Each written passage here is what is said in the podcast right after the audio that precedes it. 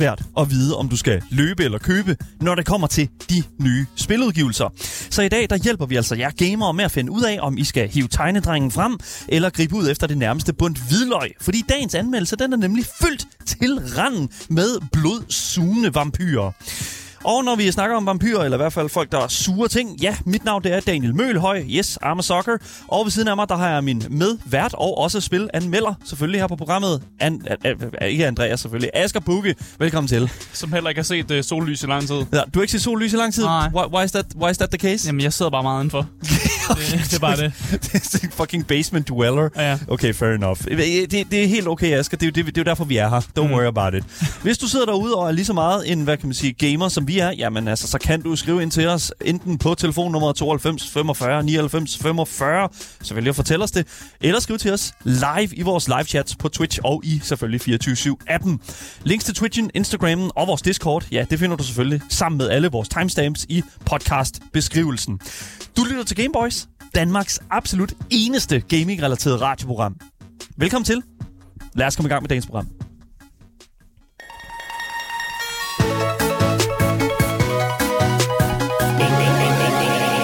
Gameboys. Vampire...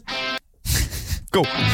Vampire Så, The Masquerade er originalt et bordrollespil, som kom ud i 1991. Ja. Og som satte dig i skoene på en vampyr, der tilhører en bestemt klan. Siden bordrollespillet øh, kom ud og fik en masse popularitet, har forskellige studier lavet spil baseret på settingen. Nogle har opnået en form for kultstatus, og andre er faldet ind i glemsen. Jeg kiggede på mange af de her spil i min research, og øh, der er en del, der er faldet i glemsen. Lad mig bare sige det. Men Ja. der er også en del, som er blevet fattigt populære, og som, som mange snakker om. Men øh, altså det vi spillet, vi skal anmelde i dag, det er altså faldet ned. Det, om det skal vi se, om det falder ned i glemsen, eller om det bliver kultstatus. Fordi vi skal nemlig kigge på spillet, som hedder Vampire the Masquerade Swan Song.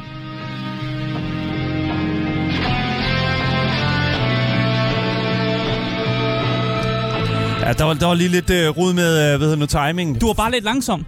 Ja, og det er jeg ked af, Asger. Ja, Ved du det er hvad? helt okay. Jeg er lang, langsom i optrækket i dag, men vi skal altså kigge på spillet hvad? Vampire the Masquerade Swan Song. Ja, jeg kommer til at referere til det som uh, Swan Song i Ja. resten af anmeldelsen. Ja. Det er bare lige, så folk ikke bliver forvirret eller noget. Jeg kan fortælle, at udgiveren er Narcon, og udvikleren er uh, Big Bad Wolf. Det er ikke nogen, jeg kender til. Jeg kender ingen af de her. Det er heller ikke noget, jeg har researchet mig helt med, ned i dybden med, så, så dem kommer vi heller ikke til at snakke så meget om. Men den genre, som vi har med at gøre her i spillet, det er simpelthen RPG. Det er et narrativt drevet spil.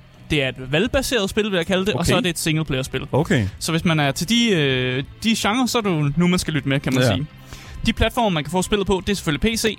Der kan du kun købe det på øh, Epic Games Store, øh, så vidt jeg ved. Og der Ja. koster det 239 kroner. Det er en, det er en fin pris for That's et fine. spil, som, som godt kunne sælges Mm. til en AAA-pris, hvis det, hvis, hvis det gerne vil. Så kiggede jeg lidt på Nintendo Switch, men der kunne jeg ikke rigtig finde ud af, om det kunne fås digitalt. Jeg fandt ud af, at det kunne fås What? som ikke digitalt til 399 kroner. Jeg, jeg forstod ikke rigtig, hvorfor det ikke kunne fås digitalt, men det var ikke en del af, af Switches platform, åbenbart. Okay. På øh, PlayStation 4 og 5'eren, der kan du købe det til 418 kroner, mm. og på Xbox One eller Xbox Series X øh, og S, der koster det altså 479. Så Xboxen tager altså en eller anden form for kæmpe høj pris i forhold til... Jesus. Altså, det er, næsten, det, er jo, det, er jo, to- det er jo 250 kroner næsten mere, end det, du kan købe den for på Epic Games. Jeg forstår ikke lige, for, hvorfor det er tilfældet, eller hvorfor der, der er så stor prisforskel. Normalt, normalt plejer det at være Playstation, der har det store. Men altså ikke med, øh, med øh, Swan Song her. Der er det Xboxen, der tager den helt store prisklasse her. Det, det, det forstår jeg simpelthen ikke, hvorfor. Altså, der er, det er jo fuldstændig vanvittigt. Det er jo næsten 200 kroner Ja. altså Ja, forskel præcis. imellem PC og Xbox. Ja. Ja. Hvad foregår? Er det Jamen, fordi, det, det, jeg har ingen anelse om, hvorfor der er så stor en prisforskel. Jamen, altså, lander det på Game Pass, eller hvad? hvad- hvad- Ja, det tror jeg faktisk ikke, fordi det virker som om Epic har en eller anden form for deal med det, siden det er dem, der ligesom udbyder det fra PC's synspunkt. Så det virker som om, det, at, at det, det det, der er, eller i hvert fald. I don't know, man. Det, altså, det er virkelig... Jeg, jeg synes, det er re- re- ret interessant, når der er så stor forskel. Og det er Mm. faktisk noget, som vi be- er begyndt at se med flere og flere nye udgivelser her på det sidste, synes jeg. At der er imellem platformene Ja. væsentlig stor forskel på prislejet. Ja, normalt har konsol altid været dyre. Altså, Ja. sådan er det bare. Jamen, det, ja, men, lige præcis. Men her der er der forskel mellem de forskellige konsoller også, og, og især Sony plejer at være god til at drive prisen op. Mm. Men det gør de ikke med, med, med Swan Song her. Det er der er det Xbox, der driver prisen op, men, damn. og jeg, jeg aner ikke hvorfor. Øh, men jeg tror egentlig også bare, jeg vil, jeg vil gå over i og snakke om, hvad det egentlig går ud på. Ja, hvad går det ud på, mand? I Swan Song, der spiller du som øh, tre forskellige vampyrer, som kommer fra hver deres klan, og med hver deres forskellige baggrund. Øh, og spillet starter ud med, at der bliver slået alarm af en vampyrprins, og det er sådan en, det er et overhoved for vampyr Selvfølgelig, det, du, Ja. du har, ligesom i Danmark, der har du også en danskerprins. Ja, præcis. ja. Nogen skal jo sidde i toppen. Og vampyrprinsen øh, har kaldt ind en såkaldt kode rød. Og en kode rød, det betyder, at øh, det, der hedder The Masquerade, er ved at falde sammen. Men hvad betyder The Masquerade? Jo, altså Masquerade, det er egentlig bare navnet for sådan hemmelighedsholdelsen af vampyreksistensen. Så det er, na- det navn, de giver, det er, at de holder deres eksistens hemmelig for menneskerne. Okay. Så det vil altså sige, at det er rigtig stor bad news, hvis eksistenten af vampyrer de bliver offentligt kendt. Fordi man kan godt tænke sig frem til, at hvis, hvis folk ved, at der findes vampyrer, så begynder folk jo at he- hente deres høtyv, og folk begynder at slibe deres, øh, deres bjælker, så de kan slå vampyrerne ihjel. Må, må jeg lige pointere en ting, og det er, at, at, at det, jeg vil faktisk, faktisk lige øh, sige, det er ikke helt rigtigt. Det tror jeg simpelthen ikke på, fordi at hvis, hvis vi fandt ud af, at der Mm. fandtes vampyrer her i verden, Altså, vi har jo alt, altså, jeg har spillet Resident Evil 8, ikke? Og Ja. altså, øh, hvis jeg fandt ud af, at der fandtes vampyrer som altså Lady Dimitrescu, altså, Det er ikke den type vampyr, Daniel. Okay, nej, jeg, siger, det, jeg siger bare, hvis det var... Forkert setting. Men, men, men, okay, fair enough, fair enough. Undskyld. Yes. Ja, det er den forkerte setting. Det er okay. Øh, og vi ved så også, at den her kode rød, det skyldes, at en masse vampyrer, de er blevet myrdet til en fest, der skulle fejre, at øh, de vampyrer, der bor i Boston, de har slået sig sammen med de vampyrer, der kommer fra Hartford. Og Hartford, det er en by, også i Connecticut, som, som ligger meget tæt på Boston. De har slået sig sammen. Okay. Så to vampyr societies har besluttet sig for, vi er gode, vi er gode venner. De laver en fest. okay I, ved du hvad? I like that. Ved du, det, det er jo sådan noget der, det er jo sådan lige sådan, du, det er det samme som sådan en god sådan nabofest på, en, på, på, Ja, på Villavejen, Men det er jo det problemet er, at den her fest er ikke så gået så godt. Der er Nå. sket lidt en massakre. Det går heller aldrig fest. godt med de der vejfester, der føler jeg. Der er altid nogen, der Ja. fucking kommer galt sted. Men det er så, hvad det er. Ja, og så går det egentlig bare ud på, at dine tre vampyrer, som du spiller, de bliver derfor bedt af, af den her prins om at komme til bunds i, hvad der egentlig er sket. Og der vælger du som spiller din sådan helt egen måde ligesom at approach de her forskellige vampyrer, du spiller som, mm. og hvad for nogle løsninger de vil sådan tage for ligesom at komme til bunds i, i, i hele det her øh, vanvid, som er der. Mm. Øh, og med det, så tror jeg bare, at vi, jeg synes, vi skal gå direkte ind og snakke lidt om øh, gameplayet i Vampire the Masquerade Swan Song.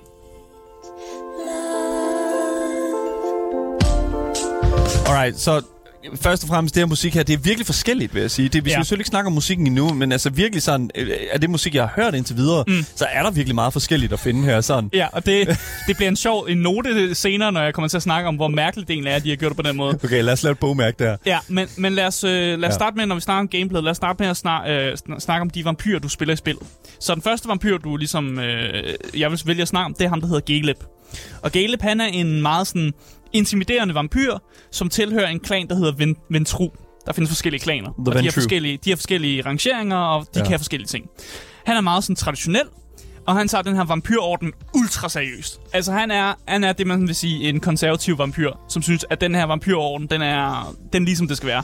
Han er også den ældste af de vampyrer, du spiller. Han er næsten 300 år gammel, så man kan nok godt forstå, hvorfor han måske er sådan lidt gammeldags, og godt kan lide den måde, det hele fungerer på. Han er en traditionel øh, type. Ja, ja det er han. Ja, det, det er jo bare sådan, det er. De findes i alle, øh, alle instanser, sådan er det jo. Præcis, Ja. og han er, hans rang er øh, i den her vampyrorden, det er det, der hedder Executor of the Prince. Det vil sige, at han er god til at tage skrald ud, øh, hvis man kan sige sådan. Ah, han, Ja. ja. er, the, han, er, han er det der sådan en button man. Ja, øh, ja, han er ham, der ligesom sådan tager ud og sørger for, at øh, tingene lige falder på plads. Fedt. Og sådan noget der, ikke? Han, han, han er en handlingsmand, lad os En- bare sige det Ja, sådan. lige præcis. Ja, det, du var lige jeg skulle lige til at sige, Ja. ja. han er en handlingsmand. Ham der, ikke? Han er rigtig entreprenør. Ja, ja det ved ikke, han er entreprenør. Det ved jeg da ikke. Han, finder, han har da et fantastisk arbejde. Anyways. Ja. Det, jeg synes, det lyder fedt. Ja. Og så har han sådan nogle kræfter, som gør, at han kan dominere folk, Ja. og så kan han sanse sådan det unaturlige. Mm. Så de her mix af kræfter, det giver ham sådan en fornemmelse af, at han er en mand, som har en meget kort lunte, Mm. som ikke rigtig finder sig i folks bullshit. Netop fordi han kan sådan se igennem, sanse noget unaturligt, og se igennem folks, øh, sådan, hvis de har en aura af, at de, de viser, at de er en vampyr eller et eller andet overnaturligt væsen, så kan han se igennem det og være sådan et, du er da en ghoul, eller du er da en et eller andet, og så er de sådan et, oh shit, og så kan han også dominate dem, altså styre dem, deres tanker, og sådan tage kontrol over dem, som sådan en stor meat puppet, altså, hvis han har lyst til det. Jeg kan relatere til Caleb, det må jeg simpelthen Ja. sige. Det er et big relate for mig der. Ja, for, fordi de, på grund af de her sensorer, så kan han jo finde ud af problemerne, hvor de er hen, og så dominere, hvem der egentlig står i vejen for ham. Uh, yeah. Ja, så jeg valgte, jeg valgte som spiller, Asger, at give ham en masse sådan deduction skills. Fordi jeg tænkte, han skal da også være lidt detektivagtigt. Jeg ved ikke, om det er det spillet tiltænkt, og det, det var det, man skulle gøre, men det var det, jeg valgte at gøre. Mm. Men det var altså Galeb. Vi spiller også som MM, og MM er en uh, tidligere jazzdiva og burlesk danser, som tilhører en klan, der hedder Torador. Og hun er det, man kalder sådan en socialite. Altså en, der kommer i mange cirkler. En, der er meget social, og en, der ligesom befinder sig mange steder i det her vampyrsamfund. Mm. Og hun fungerer som en eller anden form for diplomat for prinsen. Øh, og prinsen sender hende ligesom ud for at forhandle på hendes vegne og sådan ting. Så hun er sådan en, hun kender en masse folk, hun, nu kan trække nogle kontakter, trække nogle, nogle tråde og sådan noget. Ja. Hun bruger øh, charme og sociale skills til ligesom at opnå sine mål. Øh, og så er hendes kræfter, det gør, at hun kan teleportere sig. Og så kan hun også følge sådan nogle sådan duftspor og sådan ja. hen til objekter og sådan noget. Så hun, hun, kan, hun, kan, hun er lidt en jack of all trades, og det var også sådan, jeg spillede hende. Jeg, gav hende, jeg fordelte hendes skills meget øh, jævnt ud, så hun kunne lidt af hvert. Mm. Netop fordi, at altså, hun, hun skulle kunne noget af det hele. Hun er lidt en diplomat, der er, der er alle mulige ting. Måske er nogen aggressiv, så skal hun kunne lidt der. Måske er nogen, der bare gerne vil snakke lidt roligt, så kan hun finde ud af det. Okay. Hun er også den første person, man spiller, så at man ligesom giver hende et, en fordeling af alle skills, er mere sådan en, fordi hun er den første, man spiller, og man er lidt sådan, jeg aner ikke, hvad jeg skal sætte i tingene, nu fordeler jeg det bare lige ud. Mm. Agtigt. Så jeg tror også, det er derfor, jeg har gjort det. Ja, fair enough. Altså, mm. MM lyder jo som sådan en blodhund, eller sådan en eller anden form for... Ej, sådan, hun, altså, ja. det, ved jeg ikke, altså sådan, du, nu ved jeg godt, at vi snakkede også om, om Galeb, som jo er den der sådan... Øh, Ja. Jeg vil næsten kalde ham mere blod. Ja, lige præcis. Det var, det var netop det, jeg skulle til at sige. Altså, sådan, han er jo selvfølgelig den der sådan... Men igen, det der med, at hun kan følge sporene og sådan noget. Ja. Altså, sådan, men, Hun er mere sådan en... En, En jæger måske? Nej, eller ikke en jæger. En, sådan, en, hun er jo sådan en socialite. Hun er sådan en festlig person, der bare er god til at snakke sig, god til at charmere sig ind, og god til lige at få det rigtige information ud af folk. Tror jeg mere, jeg ser hende som. Øh, men jeg vil egentlig også gerne fortælle om den sidste karakter, som hun spiller som, som er Leisha. Og hendes baggrund, den er relativt meget ukendt, fordi hun kan ikke selv huske den. Så det er jo klart, hun har ikke så meget baggrund. Hun ved ikke, hvor hun rigtig sådan kommer fra. Hun ved, hun er fra Frankrig. Det er det eneste, hun ved. Mm. Og hun fungerer som sådan en, en fremtidsseer, og får nogle gange sådan glemt af fremtiden. Og hun tilhører den klan, der hedder Malkavian. Mm. Hun har også en datter, som også er vampyr, og fra klan Malkavian. Og det her, det er et barn. Hendes datter er et barn på sådan, jeg ved ikke, 10 år eller sådan noget. Og det, jeg ved ikke med dig, men når jeg ser vampyrbørn, så bliver jeg sådan lidt not cool. Ja, fordi... Øh, Der er nogen, der har bidt det barn og gjort det til en vampyr. Det er not cool. der, var, der var nogen på et eller andet tidspunkt, der virkelig fucking gjorde noget, der var ikke var okay. Fordi det, det er jo sådan med vampyrer, det, Ja. nej, det ved jeg ikke. Altså, det er lige så snart, at de bliver øh, bit, så bliver de transformeret, så ældes de ikke mere. Ja. Deres celler stopper, stopper, de er jo døde et eller andet sted til, Ja, til en vis præcis. grad. Der blev beskrevet inde på Wikipedia, Ja. af deres organer bliver erstattet af kun blod. Så de kører bare på blod. De kører det, er sådan, bare- det er sådan en motor, der bare kun kører på blod. Ligesom, det er ligesom og- os gamere, det er sådan kun Monster Energidrik og Cheetos. Ja. Flaming Hot Cheetos Og, der, og energidrik. ja, og det der barn, det bliver for lov, for lov at evigt være et barn. Og der er et eller andet i mig, der bare der siger sådan, det, oh, man, er, super, det er super ikke fedt og sådan noget. Ja, that's og, og Leisha er øh, barnets mor og sådan noget, så hun vil selvfølgelig gerne øh, beskytte barnet. Og, men det bliver bare sådan et, hvor lang tid, altså, hvor lang tid har du lyst til at være forældre? Fordi de der vampyrer, de bliver jo 300 år gamle, og hvis du er, altså, er det, ikke, er det ikke super lang tid at være forældre i 300 år gammel til et 10-årigt barn? Det må da være, det må da forfærdeligt. Altså, det, det, har man ikke en børneinstitution for vampyrer? Det har man måske ikke. Og sådan noget. Jeg, jeg, jeg, fandt hende også meget irriterende, vil jeg sige, da jeg spillede som laser. Det her barn, der altid rendte rundt og ledte efter sin fucking bamse, og sådan blev ved med at sige nogle mærkelige ting og sådan noget. Man er bare sådan lidt, Come on, jeg gider ikke at slæbe rundt på det her barn. Det gør man jo. Ja, det gør man jo. Barnet er jo med hende hele tiden. Asger, de, ja, du er mor. Du kan jo ikke bare, Ja. fucking, du kan ikke bare Nej. efterlade barnet. Jeg ved det godt, men det var sådan, det, jeg, jeg var ikke super glad for det. Men altså, hendes kræfter, Lasers kræfter, det er, at hun kan gøre sig selv usynlig. Øh, men hun kan også bruge sine sådan, sensor til at høre og se ting sådan, mm. for lang afstand, og, sådan, og hun kan sådan zoome ind på nogle ting. Så hun er ret god spionagtigt, Ja. fordi hun kan være usynlig, og så sætte sig i et eller andet hjørne, og bare lytte til folks samtaler, og være mega creepy. Og det kan bare, barnet kan også gøre sig usynlig, så når- de render bare begge så rundt, der er usynlige og sådan noget. Ja, okay, fair nok. Og så får hun selvfølgelig, fordi hun er en fremtidsseer, så får hun selvfølgelig sådan nogle mærkelige sådan, future visions nogle gange, hvor hun lige ser sådan nogle mærkelige glimt af fremtiden. Men hvor, hvor langt ude i fremtiden er det? Er det sådan lige fra, øh, sådan den, den nærmeste Jamen, det varierer. eller? Det varierer. okay. Jeg tror ikke selv, hun ved det. Jeg tror heller ikke selv, spillet ved, hvor lang tid, hvor- hvordan det her, den her mekanik mm. fungerer. Det er bare sådan, man får nogle glimt af sådan noget, der der kommer til at ske, eller noget, der kan ske. Jeg ved heller ikke, jeg, jeg har faktisk ikke styr på, om det, om det er noget, der kommer til at ske, kan ske, eller man kan forhindre det i at gå i opfyldelse. Okay. Det, det, der er sådan lidt uklart, hvordan det egentlig fungerer. Hvis du først er begyndt at lytte med nu, så kan jeg fortælle dig, at du lytter til Gameboys her på 24-7, og mm. vi er altså i gang med at anmelde spillet Vampire the Masquerade Swan Song. Ja. Asger, øh, øh, hele den her setting her, altså jeg må jo sige, øh, vampyrer, sover de ikke om natten? Eller sover de om dagen? Eller hvordan er det? Øh, det virker ikke som om, at i, i den her setting, eller den her Vampire the Masquerade, jeg har ikke set nogen, der sover i deres kiste. Jeg har ikke opdaget en kiste endnu, så jeg Du har ikke set din eneste kiste? Nej, så jeg tror faktisk ikke, de sover. What? Jeg tror bare, de er vågne hele tiden. Og så Fucking- selvfølgelig så prøver de, de holder sig væk fra solen. Så solen Det er klart, er så, ikke god. Men, nej, okay. men det virker som om, de er vågne hele tiden. Af en eller anden art. Det virker ikke som om, de rigtig sådan sover, i hvert fald. Okay. Øh, men altså, lad mig snakke om, om de her character sheets. Ja. Fordi den her måde at lave en karakter på, det minder meget om sådan, hvis man har spillet D&D, eller hvis man har spillet andre role-playing-spil, hvor man har et character sheet, og det gør det at spil også. Mm. Netop fordi det også bygger på et bordrollespil, så selvfølgelig har man et character sheet. Mm. Og de her øh, karakterer, du spiller som, de har jo hver deres character sheet. Og der kan du sætte point i skills, som man måske kender, hvis man har spillet andre bordrollespil. Intimidation, deduction, de har også noget, der hedder retorik, altså hvor god du er til at snakke. Ja, Det, det må være sådan, du ved, sådan, øh, hvad, det hedder på i Dungeons Dragons. Persuasion. Øh, nej, Ja, ja, ja, men du ja. ved sådan mere sådan det der sådan charme, ikke? Altså sådan, øh, øh, den man altid dumper i, hvis man er rigtig beskidt i Dungeons Dragons. det, det, det, den stat. Karisma, eller hvad? ja, karisma, der er går, lige Okay. præcis. Ja. Ja. og så kan du selvfølgelig også sætte nogle point i dine vampyrkræfter. Så for eksempel, hvis du var øh, en person, der var god til at dominate, så kunne du sætte nogle point i den, og være rigtig god til at, at dominere folk og sådan noget. ja. Og Ja, så okay. efter, øh, efter hver øh, chapter, du har spillet igennem, der får du noget XP, og det XP, det kan du ligesom bruge til at give dig selv flere point i, i alle de ting, jeg lige nævnte før. Ikke? Alright. Og så kan du i teorien, fordi du har tre forskellige øh, øh, karakterer, så kan du faktisk bruge tre forskellige spilstile, netop fordi du har de her karakterer. Og det, det, det i sig selv er ikke en dårlig idé, øh, men et eller andet sted, så havde jeg egentlig bare lyst til at spillet måske bare gav mig en eller anden, min egen karakter, som jeg så selv kunne bygge op, så jeg ikke skal sådan eksperimentere med sådan tre forskellige karakterer, og prøve at finde ud af, hvad jeg synes, jeg passer til deres personlighed og sådan ting. Det bliver måske lidt for meget, altså sådan RPG-agtigt også et eller andet sted. Ja, ja, jeg har lidt svært ved det, for jeg, jeg kommer måske til at spille karaktererne meget sådan, sådan ensformigt. Nu spiller jeg også sammen med min kæreste, så vi, vi byttede lidt om, hvem der spillede hvad for nogle karakterer og sådan noget, men, Ja. ja. men jeg føler lidt, vi havde... Altså, vi er jo begge to søde mennesker, som godt kan lide at opføre os lidt sødt og sådan noget. Men, men det, det, Det kan jeg 100% understrege. Det kan- Yes, det er rigtigt. det kan bare være lidt svært. Det kan bare være lidt svært, når man skal prøve at roleplay tre forskellige karakterer på tre forskellige måder, og det ender ofte med, at man bare roleplayer det på samme måde dem alle sammen alligevel. Ja, okay. Fordi det, det er lidt at administrere i mit hoved, I guess. Men, men jeg synes også, det lyder sindssygt overvældende, det her med, at du har tre karakterer, ja. Som, skal, som har hver, selvfølgelig hver deres sådan, ting og hver deres historie. Ja. Men at du sådan selv et eller andet sted skal sidde og bygge dem op, sådan, ja. altså hvad de er gode til, den slags. Ja. Der, der synes jeg faktisk, at, at vi rammer noget, hvor at udvikleren nok burde have taget, øh, taget en beslutning omkring, hvem de her karakterer er. Lidt ligesom for eksempel Detroit Become Human, mm. hvor du jo netop har sådan, hvad kan man sige, de her individer, de her øh, beslutninger. Men, men det, det er jo sjovt, du siger det. Ja. Fordi developeren har taget en, et valg om, hvem de her karakterer er. Og jeg, der er tænkt, og det er også noget, jeg kommer til at sige senere igen, tror jeg. Der er tænkt over, hvad for en slags personlighed det er. Og der er blevet tænkt over, hvordan man skal spille dem. Men du som spiller kan godt vælge at spille dem anderledes, end hvad developeren har tænkt, du skal spille det. Og det bliver du meget bonket oven i hovedet for at gøre.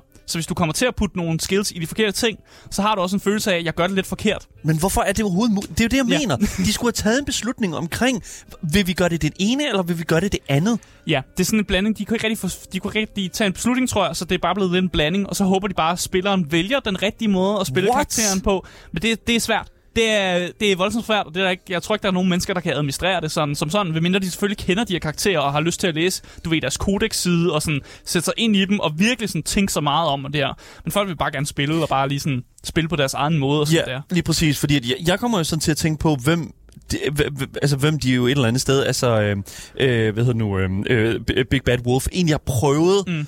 At rette det her spil til. Har de prøvet at rette det til de mennesker, som har, øh, altså sådan, er, er, er, har været glade for de her sådan, øh, øh, øh, bordspil? Altså, det, Øh, øh, det, er, det er det, jeg vil kalde et inside-spil.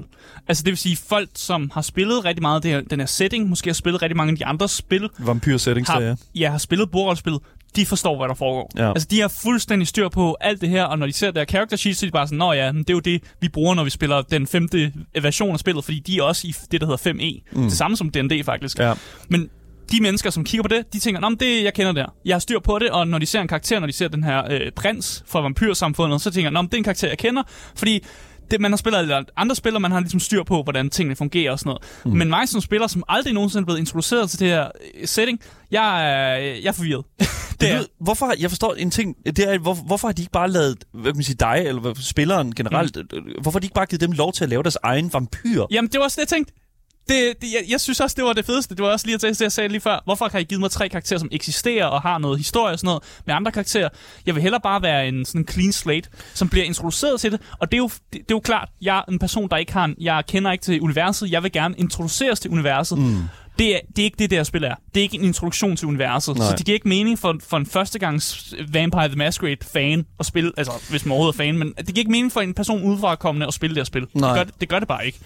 Og det fører mig frem til, at jeg også gerne faktisk vil snakke om noget selve gameplay nu. Ja, For vi har, vi har snakket meget om karaktererne, men vi skal også ned Ja. i gameplayet. Lige præcis, fordi vi jo, øh, der, der er jo hele sådan, hvad kan man sige, den RPG-siden af det, som Ja. er de character sheets, vi har de tre karakterer, Leisha og MM, og selvfølgelig Caleb. Caleb, men, men, ja. men, men og rende rundt i spillet, Asger, altså, Ja. hvad, hvad fanden foregår der? Altså, det er ikke sådan en RPG, hvor du, øh, hvor du mixer sådan snak med combat, som mange andre RPG'er jo gør. Det er, øh, der er ikke noget combat, altså overhovedet. Nej. Det tætteste, du kommer, det er de her quicktime events, Okay. som er, hvor man hurtigt skal træffe en beslutning. Hvor Ja. der, der kommer nogle beslutninger, du skal træffe dem hurtigt. Men ellers er der ikke noget sådan action-element, vil jeg sige. og jeg vil næsten sige, at det her det er mere sådan en, en, en, en visuel novelle, med sådan ekstra puttet ovenpå. Øh, og det kan være et kæmpe turn for nogen. Især mig, Yep. som lidt er gået ind sådan her med en fornemmelse af, at det var lidt mere end bare en visual novel. Men det er det jo egentlig bare. Det er en visual novel i 3D. Jeg, tror, jeg tror, det er mere sådan, man skal se det. Men, men det, for, altså, jo mere vi sådan taler omkring øh, s- vam, vampy, øh, øh, hvad det hedder, Vampire... The Masquerade, The Masquerade Swan Song. Swan Song. Bare Swan Song. Swan Song, ja. okay. Jo mere vi taler om det, jo mere føler jeg faktisk, at vi taler omkring sådan øh, et Telltale-spil. Nej, nej, Telltale- nej, nej. Jeg vil 100, jeg vil 100% hellere spille Telltale-spil, end jeg vil spille det her. Jamen, det forstår jeg godt, men jeg føler, at selve strukturen af den måde, som du lige forklarer gameplay på Ja. her, lyder jo meget som... Altså, lyd, altså de her quick-time events, Ja. øh, ved nu, de her beslutninger og de her karakterer, som allerede er- pre-programmed et eller andet sted, men så har det her mærkelige RPG-element Ja. til sig. Altså, det lyder som altså, Telltales øh, Vampire The Masquerade Swan Song. Jeg vil næsten sige ja, men hvor forestiller de Telltale-spil har fået ekstra meget fyld på, som bare er fyld. Det, hvad, Fyld for fyldens skyld. Ja, okay, det kan vi ikke lide. Og jeg kan fortælle, at det meste af tiden, der bruger man, at man bruger i det her spil, der, der er man i dialog, eller så læser man nogle fucking lange dokumenter. Mm. Og det er røvkedeligt. Fordi spillet, det, det belønner dig jo selvfølgelig for ligesom at følge med og have styr på detaljerne. Men der er et eller andet i min hjerne, som bare ikke... Det kan ikke fokusere på så meget tekst på samme tid, så også huske en information, som jeg har læst. Og, og jeg kan huske en, en specifik situation, hvor jeg bruger sådan, jeg ved, jeg tror en time i et rum, på at læse alle, jeg læser alle de her dokumenter i et rum, Ja. og det er jeg jo nødt til at gøre, fordi jeg skal, jeg skal finde en information, øh, og jeg skal faktisk finde nogen information, jeg ved ikke, hvad for en information jeg skal finde. Jeg siger det meget vagt, det her. Ja. Jeg skal finde en information, jeg ved ikke, hvor den er henne. Jeg bruger en time på at lede alle dokumenterne igennem, for at finde ud af, det meste var faktisk lidt overflødigt. Men der var dog én ting, jeg skulle bruge. Og- det er det, der som er sådan lidt, åh, oh, okay, fuck, nu har jeg brugt en time på det. Jeg vil, jeg vil også lige sige, uh, Silence i vores Twitch-chat, han skriver her, god eksamenstræning, hører jeg.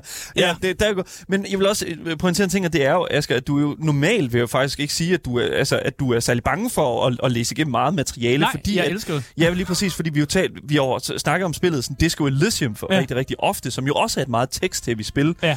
Øh, Men, men og for, for den sags skyld også, altså sådan, uh, the, uh, uh, vi havde også et andet spil her for ikke så lang tid siden, der var meget tekstbaseret, Mm.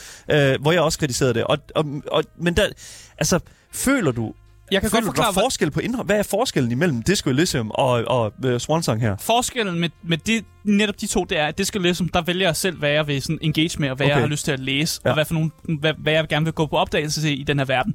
Men i Vampire the Masquerade Swan Song, der ved jeg, at jeg skal bruge nogle informationer. Mm. Så derfor bliver jeg faktisk næsten nødt til at læse alt igennem, for jeg ved ikke, om det er information A, jeg skal bruge, eller information B.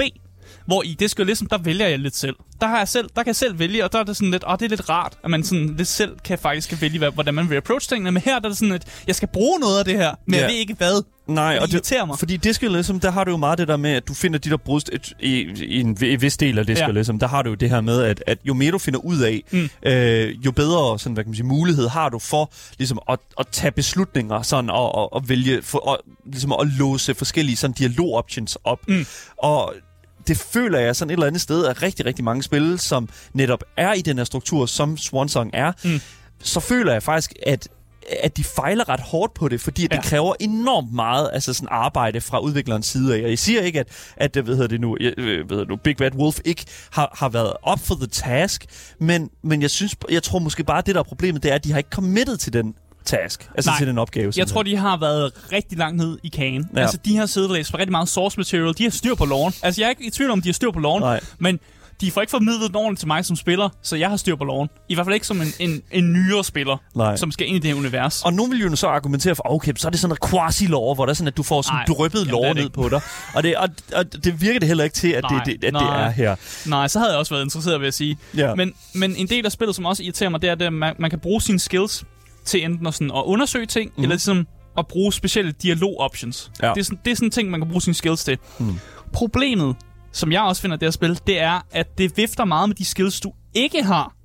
Altså det vil sige, at der kan nogle gange være tre dialog-options, som du ikke kan bruge. Ah, det er ligesom i Fallout. Ja. Yes. Ja, Let's go. Og det er bare sådan, jeg bliver lidt irriteret sådan, og tak for at vise mig det, jeg ikke kan bruge. Okay. Eller når du går hen til noget spændende, og den viser dig, okay, du kan undersøge det her, øh, men, hov nej, nej, du er ikke klog nok. og det er bare sådan, jeg ved, jeg ved sgu da, der er noget dernede, der lyser op, og der er et eller andet vigtigt der, men spillet siger mig, om du er ikke, øh, det, du er ikke klog nok. Det, det, kan du ikke, øh, det kan du simpelthen ikke øh, sætte sammen der. Og det irriterer mig, fordi der er en del af spillet, hvor du, øh, hvor du kommer ind i et rum, og så kan du godt se, okay, der er blevet lavet noget mærkeligt med en kniv, en blodig kniv, mm. og der er også en død krave. Så kan man gå hen og læse et dokument, som fortæller dig, om der er en... Øh, sådan en concussion på, hvordan man laver en eller anden spil, med en død krave, som okay. skal slagtes og sådan noget. Ja. Øh, og det kan Asker. Asker kan regne ud. Okay, dokumentet og død krave, der er et eller andet her, ikke? Ja. Men Lisha, min karakter, hun havde sgu ikke nok deduction. Så hun gik, går jo bare over og siger, død krav og blodkniv. Det var da et mærkeligt dokument. Og så kan jeg, ikke, jeg, kan, jeg, kan ikke, jeg kan ikke gøre noget med informationen, men, men Asger sidder pisse irriteret, fordi Asger med hans to hjerneceller Og man ved bare... kan godt regne ud, hvad der er galt Og der. man ved bare, at du fucking altid... Øj, hvad du har det så svært med puzzlespil. Jo, men det, og, Det- og når du så endelig fucking har fundet ud af det, så tillader spillet dig ikke at gøre det. Nej, og så What? nogle gange så er også bare sådan, de der, de her dialog-options, som spillet siger, det kan du ikke. Kan man ikke bare gøre dem usynlige? Eller gøre sådan noget med, at man, de, de er der bare ikke andet end hvis du har skillen. Sådan noget som, når man så spiller spillet igennem anden gang, så må man sådan, hov, nu, nu kan jeg... Ej, der var noget andet, jeg Du kunne gøre. bare get gooder, dude. Men det kan man jo ikke.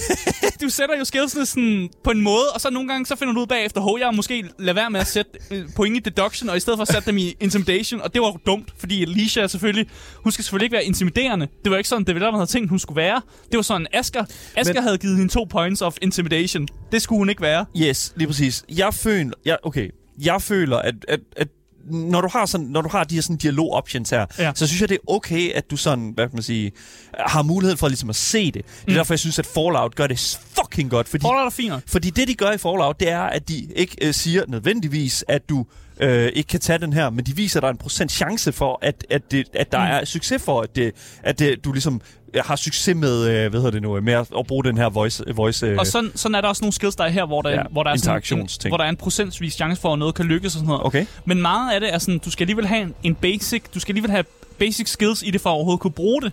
Og det, jeg ofte støtte ind, det var, at jeg havde sådan fire der dialog, dialog options. Mm. Tre af dem, der skulle jeg bruge en eller anden skill, jeg ikke havde. Og den sidste var sådan, det var, en, det var sådan en free option. Og jeg følte bare, når jeg valgte den der free option, fordi jeg kunne ikke vælge andet, det var så var det forkert. Eller spillet fortalte mig, det er forkert. Det er den forkerte dialog option, eller sådan, nu, nu får jeg en failure, eller sådan noget. Altså, Ja. spillet er meget god til at fortælle en, Okay. at du, du er succesfuld, eller du er en failure. Okay. Og jeg føler det der, jeg har ikke noget valg, nu er jeg bare en failure. Just staying a failure. Ja. Jeg, jeg, jeg ved ikke rigtigt, om jeg...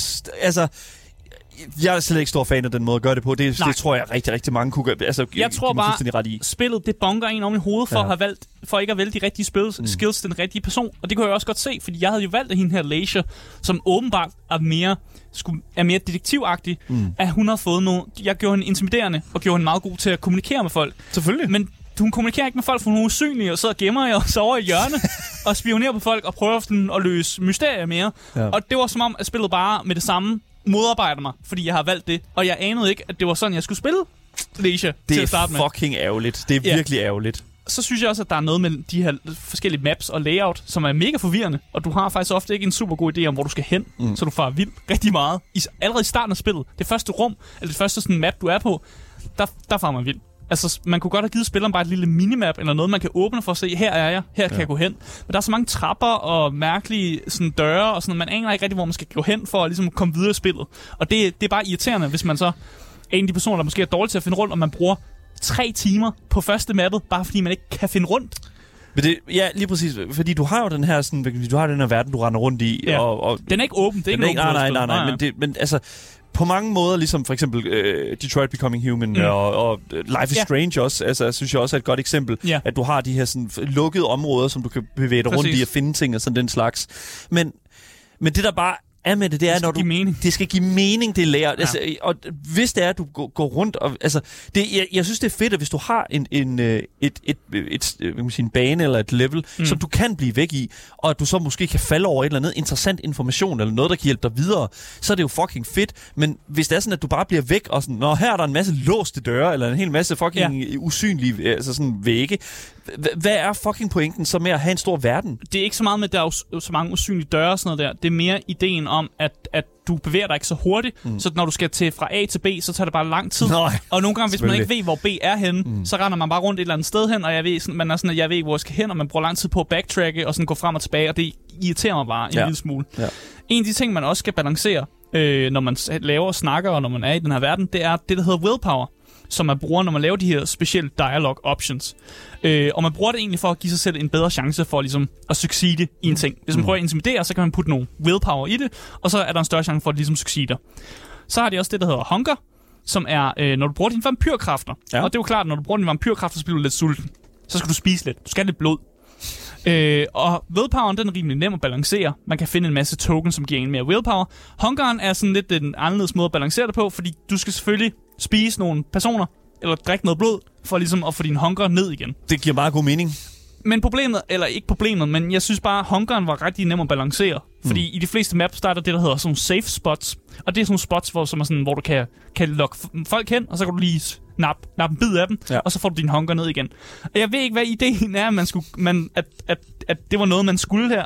Fordi jeg føler bare, det var et ekstra step mellem, okay, hvorfor kan jeg ikke bare lige altså, tage en, en, en flaske blod med i en, i en termokan, eller et eller andet, i stedet for, at jeg skal, jeg skal feed på dem. Jeg, jeg kan ikke helt forstå, hvorfor, hvorfor det var en ting, man skulle her. Øh, og så til sider, simpelthen, så følte jeg egentlig bare, at det her spil, Swan Song, det var mere et detektivspil, end det er et RPG-spil, faktisk. Ja, jeg synes, det er super mærkeligt, at de putter de der point der ind. Jeg synes, det er sindssygt ude. Jeg ved selvfølgelig godt, at det er et levn fra, hvad hedder det nu, øh, sådan, øh, øh, Ja, brætspillet. fra brætspillet. Ja, lige præcis. Men, men, men nogle gange, så synes jeg, det ville nok have ligesom, gjort det lidt bedre for studiet, og måske kigge på source material, og så mm. sige, alright, vi har en setting her, der er fucking fed. Måske vi skulle prøve at, at forlade the source material en lille bit smule. Så synes jeg også, at det her spil, det skal lære noget af Life is Strange. Ja, Fordi når man gennemfører chapter, ja, så får man at vide, hvad man har succeeded, ja, og hvad man har failet. okay. Og det er ikke fedt.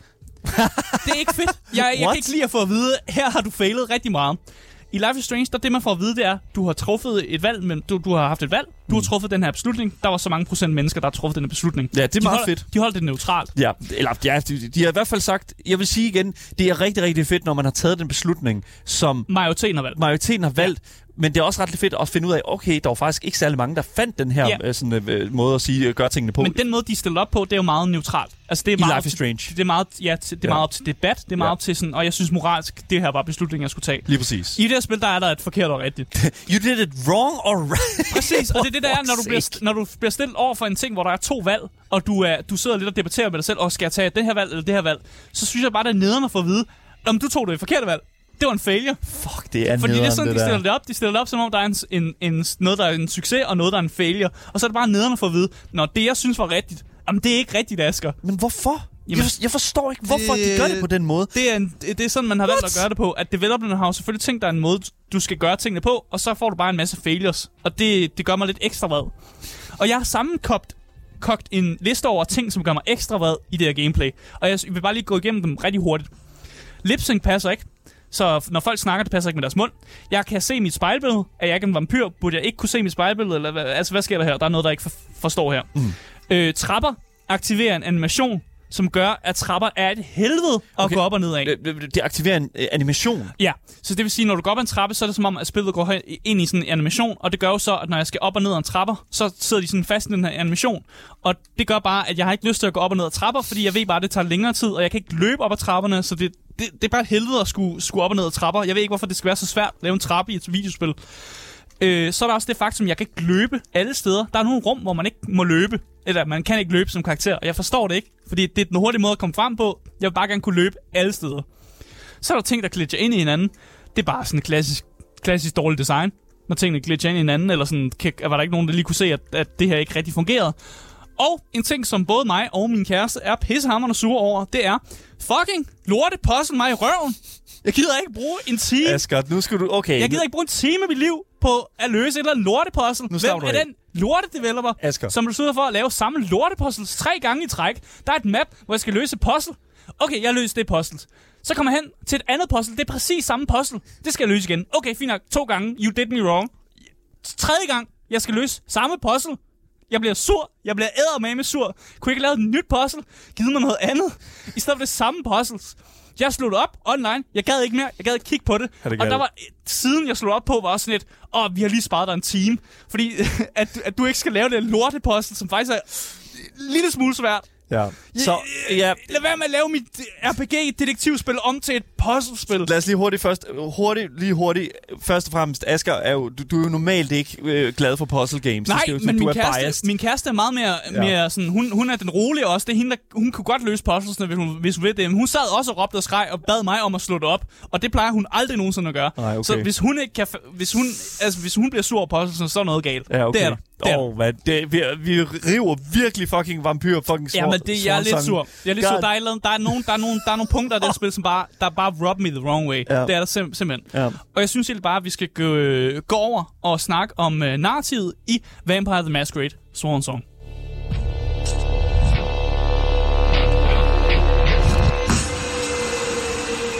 Okay, så hvad det, det, det, det halter i narrativ, øh, hvad hedder nu, Swan Song. Ja, undskyld, det. det, det, Jamen, det, det- det handler, halter i gameplay, men, men halter det i narrativ. Du sagde det jo selv. Jeg sagde det selv. Det jeg, synes, det, jeg synes, det smager, det smager lidt af det, nemlig. Ja, så, så narrativet, det roterer jo rundt om den her, at du skal komme til bunds i den her massakre.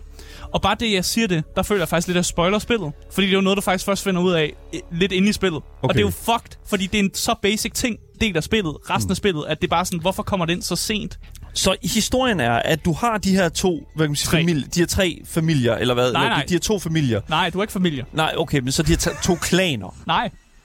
Der er den her maska- så masquerade, eller ikke masquerade, eller den her massakre. Se, du forstår ikke narrativet, og det er fordi, det er så fucking forvirrende. Jamen, jeg synes bare, du sagde i starten, Ja. at du har de her to, som laver, lavede den her fest her, og så gik yes. det galt. Yes, der er communityet, som kommer Yes. fra Boston, som vil slå sammen med community, der kommer fra Hartford. Ja. Og de vil gerne, de fejrer det, der hedder Unification. Ja. Som er, at de har slået sig sammen. Okay. Det gør de med en fest. Yes. Den er ikke gået godt. Nej. Der er en masse mennesker, der er døde. Men det er det, jeg Der er ikke mener. mennesker, vampyr. Okay, så det er det, jeg forstår. Det, Ja, det forstår præcis. jeg rigtigt nok. Præcis. Fair enough. Og det er så de her tre karakterer, de skal så Finde ud af, finde ud af.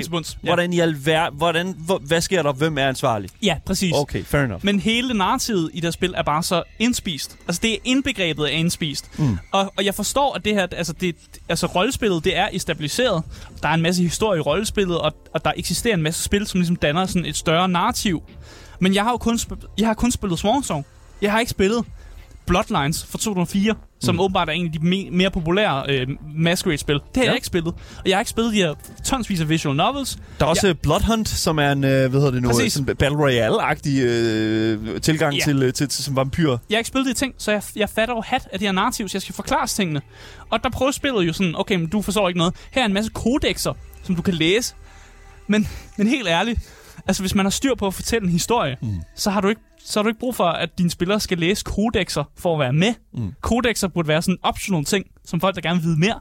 Jeg husker kodexerne fra Assassin's Creed som sådan me- mega fede, fordi Ja. Så fik man noget historisk kontekst på noget, men du kan godt forstå historien, uden at forstå den historiske kontekst. Ja, og det er også det der sådan, i forhold til sådan Dark Souls og, og, for eksempel From Software-spil. Altså, de er sådan, igen...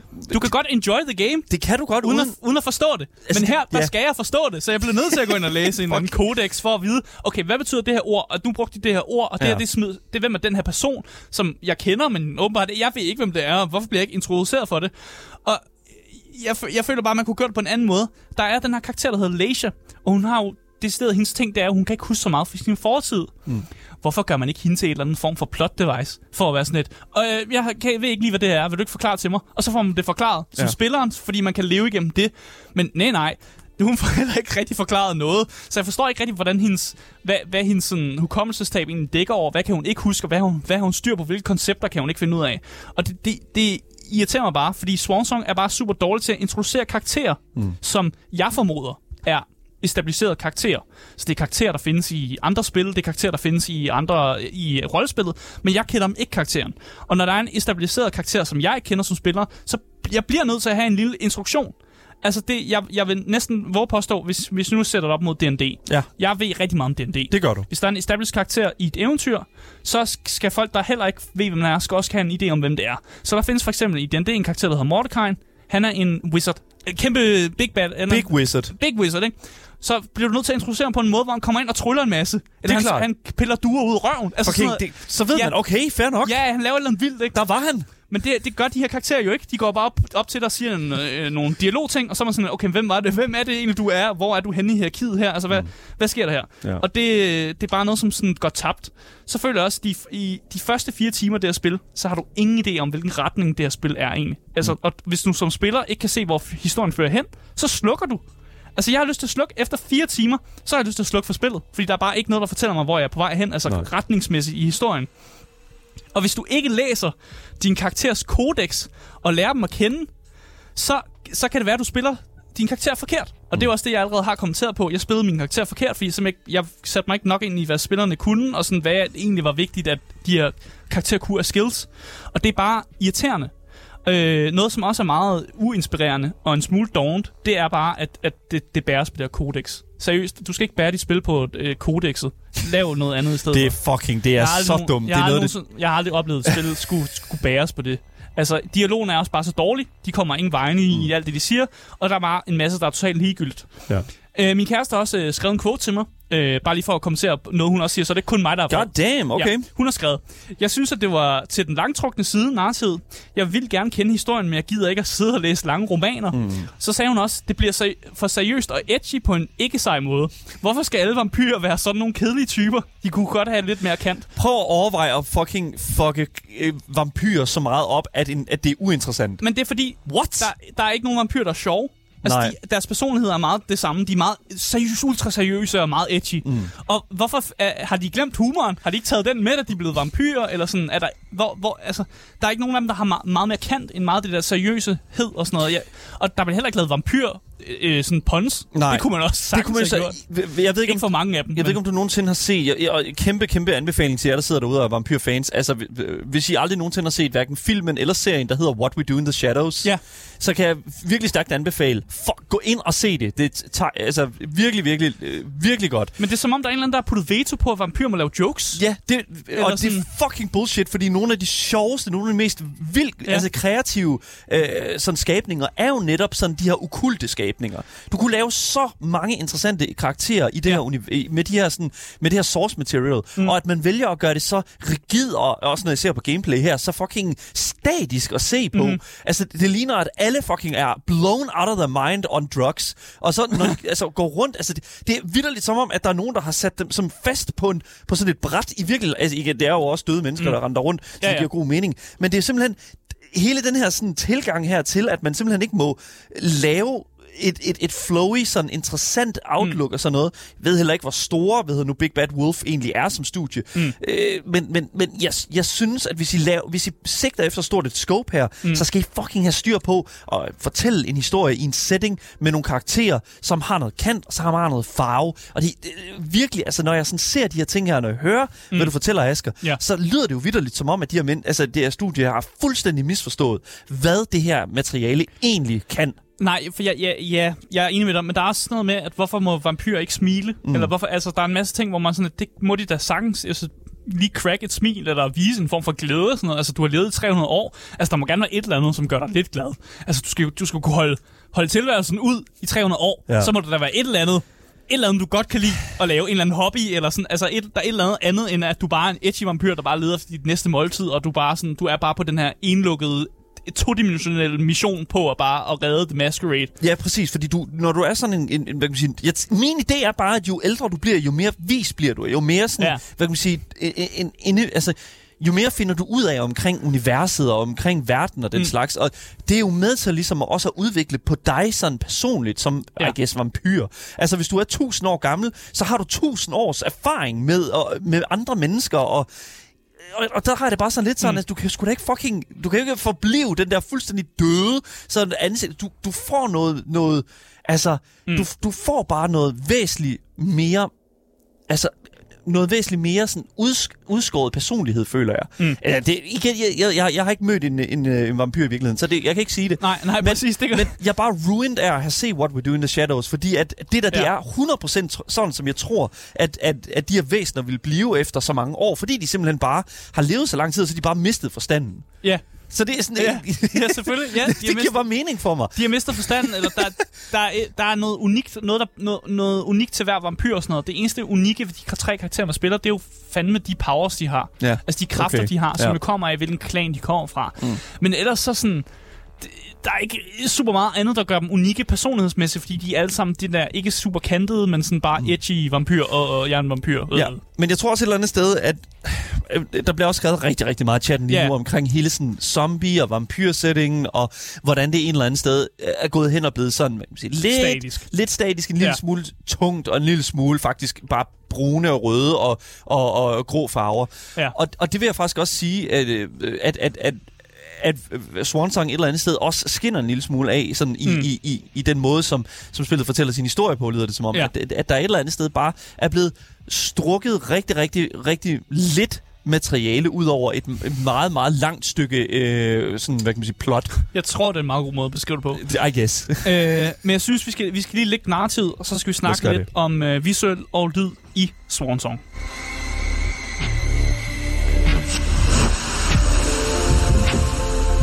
Altså visuelt og lydmæssigt, så har jeg heller ikke pæne ting at sige. Nej, det Altså, når jeg kigger på spillet, så ligner det et spil fra 2012. Ja. Altså, det er outdated, og de her animationer, de glitcher, og især hår og tøj på karaktererne, det er sådan en ting, der det er så, så fusionerer det med kroppen. Sådan noget. Det, det sker tit. Ja, nu ser vi en karakter gå ned af, det her med Galeb, tror jeg vist nok, Ja, det var. Caleb. Ja, gå ned ad nogle trapper her, og altså, man kan tydeligt se, at man kan i hvert fald tydeligt se, at det er computeranimeret grafik, og Unreal ikke, Engine, ja. Ja, Unreal Engine, men man kan, også, man, kan, man kan også sagtens se, at det ikke er mocap. Ja. Og jeg er simpelthen blevet ødelagt af mocap, motion capture. Jeg kan, jeg kan mærke, at der ikke har været en skuespiller inde i et motion capture Mm. øh, det nu, udstyr og lave noget, øh, noget referencemateriale her. Ja. Altså at se de her karakterer her stå over for hinanden, de døde i ansigterne, også dem, der ikke er vampyrer, I guess. Ja, Og ja folk- præcis. Også og dem, det- der er mennesker. det, øh, og det, altså sådan, karakterdesignet, fint nok. Lighting synes jeg faktisk også er helt okay. Mm. Øh, men når man kommer en lille smule tættere på, hvad jeg kan se her, så synes jeg faktisk, at det er virkelig outdated. Jeg synes, det er faktisk en kæmpe, kæmpe skam, at man har, man har prøvet... Det er klart, at, at Mm. Big Bad Wolf har prøvet at lave noget, som var next gen, Mm. men, men der, Det der, er- det, det, nej, det, det, det, det har de simpelthen ikke formået at gøre Nej. nej. godt nok. Så er der også en mening, at en masse vampyrerne skal se sådan sexet ud.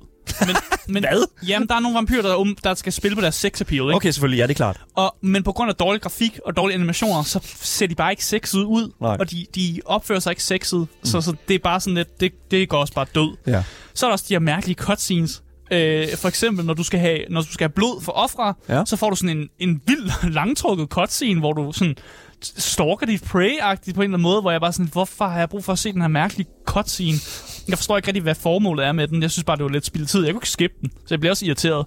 Øh, kameraet under dialog, det kan ikke helt finde ud af, hvor det vil være. Nej. Så det- det er også sådan lidt, er du up close på ansigtet, eller er du sådan, ser man det over skulderen? Altså, hvor er du henne, når du er i di- dialog? Fordi kameraet kan slet ikke, det kan slet ikke finde ud af det. Jeg er også nødt til lige at pointere, at nu ser vi noget øh, videomateriale her af Galeb, der løber rundt. What is he doing? Hvad, hvad foregår der med de animationer? Han løber What? rundt, ja. Nå, men jeg kan slet ikke... For, jeg, kan, jeg kan slet ikke... hvad- Hvordan er det nogensinde nået frem til et, et, et færdigt altså sådan punkt i spillet? What is going on? What sker der? Ja. Er der sådan, det er sådan, han, Statisk løb. han jogger sådan og er sådan helt stiv i ryggen. Og så, Ja, men han er vampyr jo. Han har ligget dårligt i 300 år. hvad fanden foregår der, mand? Øh, så hvis man har lyttet lidt ekstra efter lydbilledet, så er det ufattelig mærkeligt og meget anonymt til sider i spillet, så er det der slet ikke. Men de kommer også ind på de mest mærkelige tidspunkter. Jeg jeg, jeg er glad for, at du kommenterede det på et tidspunkt, hvor der er spillet noget meget mærkelig musik. Ja. Fordi jeg husker, at man bliver fortalt en masse kontekst af den her vampyrprins i starten. Og så lige pludselig, så spiller der sådan noget badass musik. Ja, et, Som om du skal til at gøre noget helt vildt sejt. Men der sker ikke noget sejt. det, det er virkelig det, er et af de Og så, værste. I, og, så, og så musikken lige pludselig bare væk. Og så er du, så er du sluttet chapteret, og jeg er bare sådan lidt, hvad var det, det badass, jeg skulle til at gøre? Det, Fordi jeg forstår ja. det ikke. Det er virkelig et fucking... Altså nu, vi, ja, vi sad og, hvad hedder det nu, øh, og vi sad sådan set bare og kørte igennem øh, nogle af de her øh, tracks her. Det gør vi, når vi laver anmeldelser her på programmet. Så Det skyder sådan, mod øst og, øst og vest virkelig, på altså soundtracket. normalt når vi anmelder, så har vi bare soundtracket kørende i baggrunden, fordi det er jo normalt bare sådan god stemningsmusik til, at vi sidder og taler over Ja. det. Men altså her er det jo vidderligt at gå, altså, gå fra det ene til det andet. Det er simpelthen... Man Altså, går det, fra dyste toner i det ene til sådan noget lidt sådan mærkeligt, da, øh, sådan badass-agtig musik, Ja. til sådan noget, hvor der er en, en kvindelig sanger, der synger om, hvor, dy, hvor, hvor trist hun er og har det. Sådan Ja, altså det er sådan, for eksempel sådan noget som det her, sådan... Det, det er jo sådan en ting, ikke? Ja. Og så, så, hvad hedder det nu, så sidder man lige og, og, okay, fair nok, så er det noget hyggeligt her, I guess. Og så pludselig, så dukker der sådan et eller andet fuldstændig op, øh, weird op fra den e- anden side, som er sådan noget selvfølgelig sådan, her you go, okay, fair nok, Ja. det er sådan, okay, det er det soundtracket, ikke? Det er sådan, okay, fair enough, her, her er det, som mm. de ligesom har tænkt, det, okay, det er det, som vi ligesom hører, når vi render rundt i spillet, og bum, bum, bum, meget typisk normalt. Ja. Og så har vi lige pludselig bare sådan nogle, øh, fucking weird, altså sådan øh, real world, sådan rock-numre. Ja, Altså, altså, det, er rocknummerne, som kommer ind på den mest mærkelige tidspunkter. Jeg ikke helt forstår mig Ja. på. Øh, jeg vil også kommentere lidt på voice acting. Ja. Den er ikke dårlig. Den er bare lige så stift, som, som karakteren er. Så den er bare, der er bare en, en voice actor, der har været inde i studiet og bare gjort sin... Han er bare... Det, han er blevet betalt.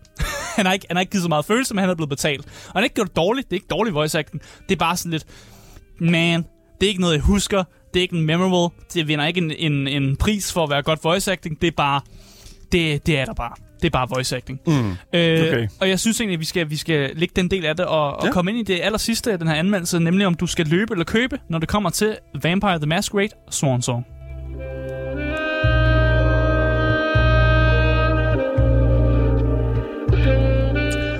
På How Long to Beat, der står der, at spillet tager dig 19,5 time at gennemføre, og det tror jeg hvis kun er, hvis man har styr på sin historie og har fotografisk hukommelse, mm. som gør, at læsningen går meget hurtigere, end den gør, når jeg spiller spillet. Øh, fordi Vampire the Masquerade Swan Song er et spil for dem, som elsker settingen og har styr på dens lore. Øh, for alle andre, så tror jeg, at den er en rodet fortælling, som forvirrer mere end den forklarer. Og du kan også forvente som ny spiller i universet at læse rigtig meget. Mm. Og hvis ikke din hjerne den er kogt helt til mos af al den læsning, så kan spillet fortælle dig alle de ting, du, du, øh, du ikke kan, og alt det, du gør dårligt. Og det er jo præcis det, vi gerne vil have som spillere. Selvfølgelig. At spillet bonker mig om i hovedet og fortæller mig, du er en failure, Asger. Hvor musikken stoppede lige, da du sagde det. Ja. Anyways, ja. Og det, er- det er det ene spil, det. Og jeg kan faktisk kun, jeg kan kun, jeg kan kun anbefale Swan Song til, hvis du er en øh, inkarneret fan, Ja. som finder dig selv i univer- universet. Men for alle andre, så synes jeg egentlig, at, øh, at man skal springe det over. Det er et langt løb, det her, synes jeg. Præcis, og Ja. jeg vil endda sige, at øh, til den pris, det ligger til, som de her, øh, omkring de her 200 kroner, 231 kroner på Epic Ja. Games, der vil jeg faktisk sige, jeg synes ikke, det er det værd. Nej, hvis, du, hvis man skulle købe det, så skulle, lyder det som om, man skulle købe det på PC. Fordi at, altså, så har du det mindste til Ja, det billigste. ja. Men du kan ikke engang købe det på, du kan ikke engang købe og prøve det på Steam, og så få det refunded. Nej. Altså, det, det er virkelig en, en af de værste sådan, opsætninger rent prismæssigt. Og normalt så plejer jeg, at what? sige, jeg plejer også at sige nogle gange, hvis man skal vente til et tilbud eller ej. Jeg synes ikke, du skal vente på et tilbud. Nej. Jeg synes decideret kun, at du skal tage fat i det her spil, hvis, øh, hvis Epic Games de giver det gratis ud. I, ja. I forhold til en af deres øh, spil, som de giver øh, gratis ud.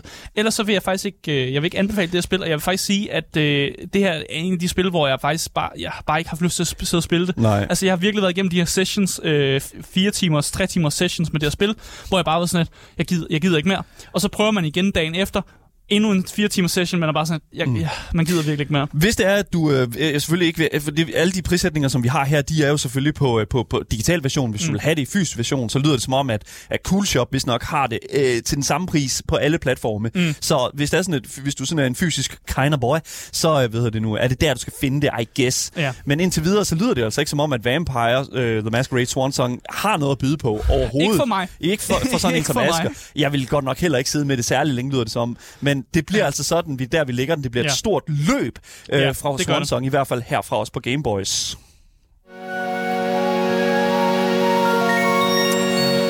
Yes, det var alt, hvad vi havde på programmet for i dag. Og øh, hvis du først øh, altså, du nu er droppet ind nu, så er jeg ked af det, så, kan du, så, ja, så er der ikke mere program for dig. Men hvis det er sådan, at du øh, stadig gerne vil høre anmeldelsen i den fulde længde, yes, så kan du altså finde det som podcast alle steder, øh, hvis du bare søger på det gyldne navn. Gameboys. Lige præcis. Mit navn det er Daniel Mølhøj, og med mig i studiet har jeg haft Asger Bukke. Vi Yep, er, yes, lige præcis. Vi er tilbage igen i morgen øh, med meget mere gaming og meget mere Gameboys. Vi ses derude, og øh, fortsat rigtig, rigtig god tirsdag. Vi ses. Hej hej.